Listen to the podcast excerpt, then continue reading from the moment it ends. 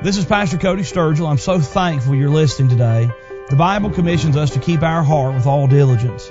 Keeping your heart is a daily work. We need to daily fill our minds with God's Word. Join me as we hear a Bible message from the pulpit of Chilhowie Baptist Church.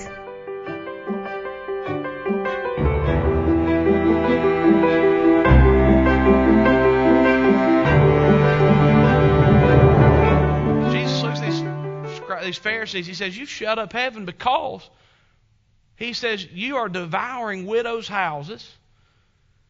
And for pretense, you make long prayers. You know the word pretense means literally? A show. They were putting on a show, calling it religion. Some people are going, oh, wow.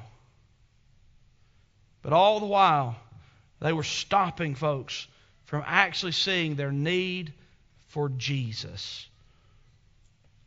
How do you shut up the kingdom of heaven? Make long prayers without compassionate character. Number two, how do you shut up the kingdom of heaven?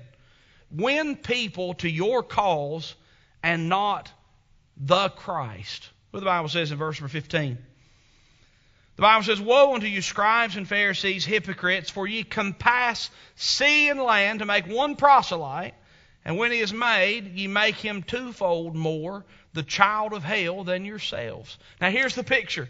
Jesus says, Look, he says, you'll, you can pass sea and land. He says, You'll go all over the world. You can pass sea and land, and you'll go to great measures to make one proselyte. The word proselyte literally means to come over, to get somebody to convert to you, convert to your way. And so these scribes and Pharisees, they were they were making doing extreme things to convert people to their to their way. What was the scribe and Pharisees' burden? Their burden was to bring people to their system. They wanted to bring people to themselves. They wanted people to worship the same thing they worship, the same way they worship. And quite frankly, you know what they were worshiping? They were worshiping themselves. And Jesus says, Look, you'll go to all these extremes to get somebody to come over to your side. He says, But when they come over to your side, you've made them twofold more the child of hell than they were before. He says, You're condemning people because you're trying to bring people to you.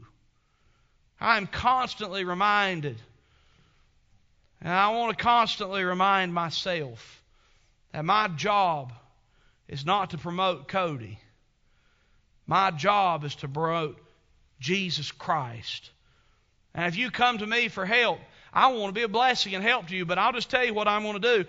Every time, I'm going to step to the side and I'm going to be the person who is going, look to Jesus, look to Jesus, look to Jesus, look to Jesus. Because that's where help comes from.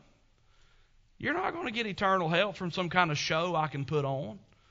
Oh man, I can put on a show. You ought to see me dance. I'm just kidding. It's terrible. We can put on a show. I know how to fill this building up to overflowing. Let's just call Willie Nelson and have a concert. We can fill her up, man. We can charge people. But that's not going to help somebody's soul. What's my job? It's all about Jesus. He'll change your life. But what were the Pharisees doing? They were going to extreme measures to bring people to themselves. Look, I'm not trying to convert you to Chilhowie Baptist. I'm trying to bring you to faith in Jesus Christ. Because whether you live in Chilhowie or Africa or Antarctica or Australia or any other place you can dream, Jesus will be there. Jesus will change your life. Jesus will give you what you need. When I'm dead and gone, Jesus will still be changing people's lives. And He is the only way to heaven. It's not about me, it's all about Him. You see, how do you shut up the kingdom of heaven? You win people to your cause and not Jesus Christ. Number three, how do you shut up the kingdom of heaven? You strain at a gnat and swallow a camel. What's that mean, preacher? I'm glad you asked. There's an interesting passage of scripture here, beginning in verse number 16. We're not going to go into all the details, but Jesus makes an illustration. So evidently, these Pharisees and scribes, they were notorious for making rules for themselves that benefited them. So they were making rules that benefit them, benefit themselves. And on another occasion, a few chapters ago, Jesus looks at the Pharisees and says, "You've done something really silly. You have used your twist on the law, your spin on the Bible." To free yourself from taking care of your widows, taking care of your uh, elderly. You've done this as silly, and you've somehow, they had twisted and turned the word. And evidently they had twisted with their swearing that they could somehow swear on the temple, and it was fine. But if they swore on the gold of the temple, it was not fine. They could swear on the uh, the altar, but if they swore on the sacrifice of the altar, it wasn't right. And Jesus just brings this up, and he just goes into these details. And I, I can see it as he's saying, it's okay, you say it's okay to swear on this not on that, swear on this and on that. He's, he's going on, and I can just see these Pharisees just melting because he has just uncovered how silly their argument was. He says, in conjunction, he says, what you've done is, look at the Bible says in verse number 16, Woe unto you, blind guides Look at verse number 17. He says, Ye fools and blind. And he connects these ideas in verse number 24. He says, Ye blind guides which strain at a gnat and swallow a camel.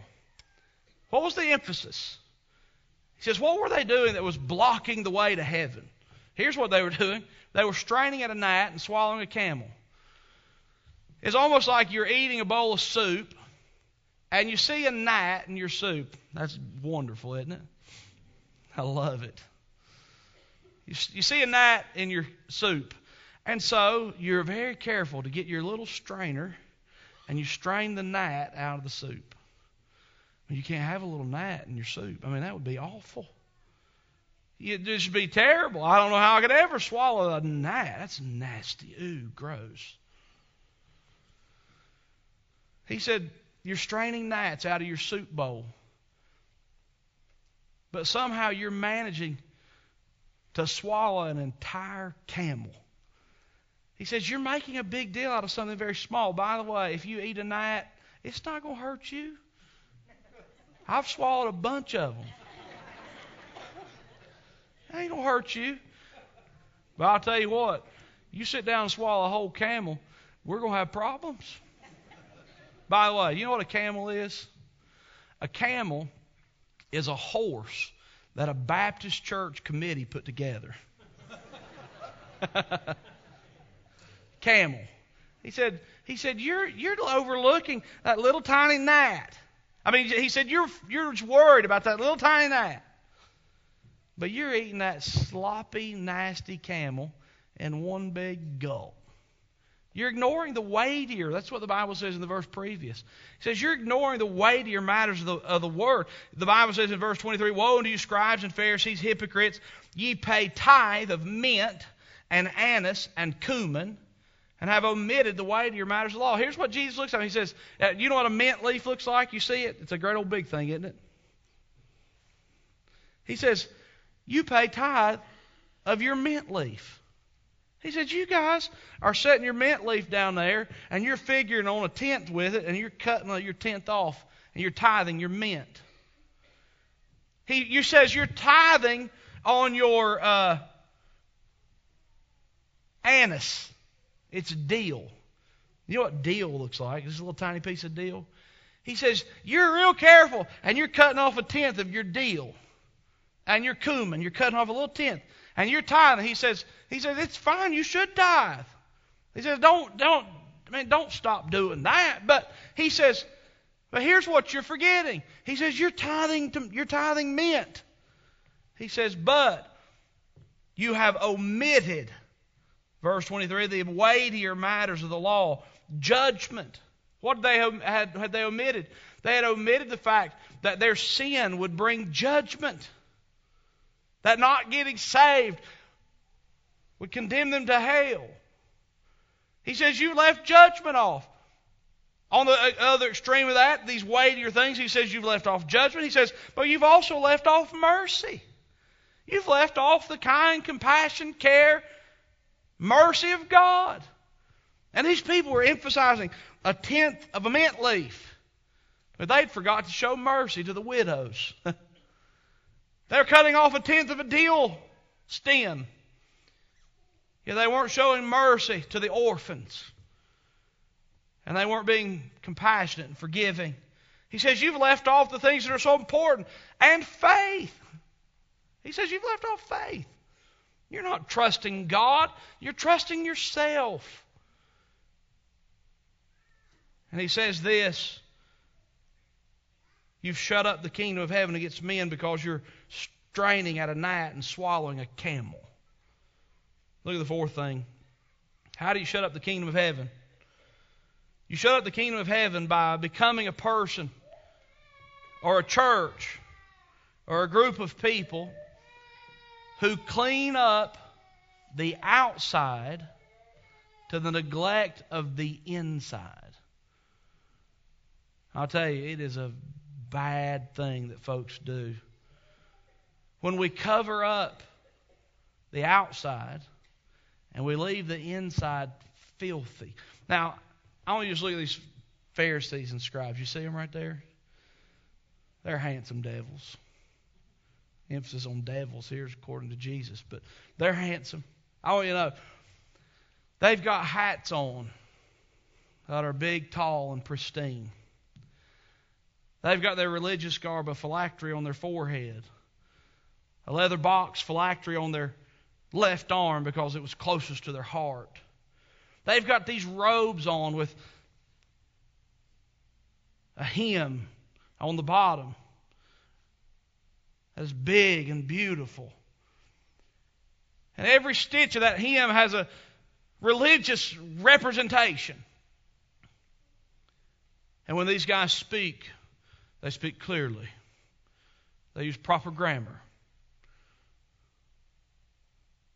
They sound like King James himself. When they pray, they pray loudly and boldly with all the religious vernacular of the day. You see them? Jesus said, not impressed. You know why? Man looks on the outward appearance, God looks on your heart. When Jesus looked at those people, he was not deceived by the facade of religion. You know something else? Do you know we live around a bunch of people who are not deceived by the facade of religion? Not at all. I can dress up and use churchy words. But if I steal from you, you're going to see past the facade of my religion. We can dress up and use churchy words and do churchy things, and I can lose my temper and run my mouth. And you look right past the facade of churchy things and churchy words, and you see the heart of a man that's unclean. Jesus said, Look, boys, He says, You are clean on the outside, but you're dirty on the inside. He says it just like this. Verse number 25 Woe unto you, scribes and Pharisees, hypocrites! You make clean the outside of the cup and of the platter, but within they are full of extortion and excess. He says, Look, you've washed up the outside of the cup. You've washed up the outside of the cup, but inside it's full of extortion. You're still stealing and robbing. Inside, it's still full of excess. You have no self control. If you go to Waffle House, which would you prefer? The outside of the cup clean or the inside of the cup clean? The inside.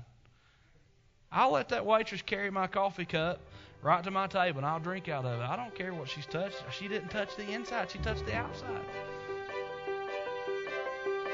Thank you for listening to Keep Thy Heart Daily. Keep Thy Heart Daily is a ministry of Chilhowie Baptist Church in Chilhowie, Virginia. To learn more about the ministries of Chilhowie Baptist Church, check us out at chilhowiebaptistchurch.com. If you'd like to financially support Keep Thy Heart Daily, please send your gift to Chilhowie Baptist Church, P.O. Box 838, Chilhowie, Virginia 24319.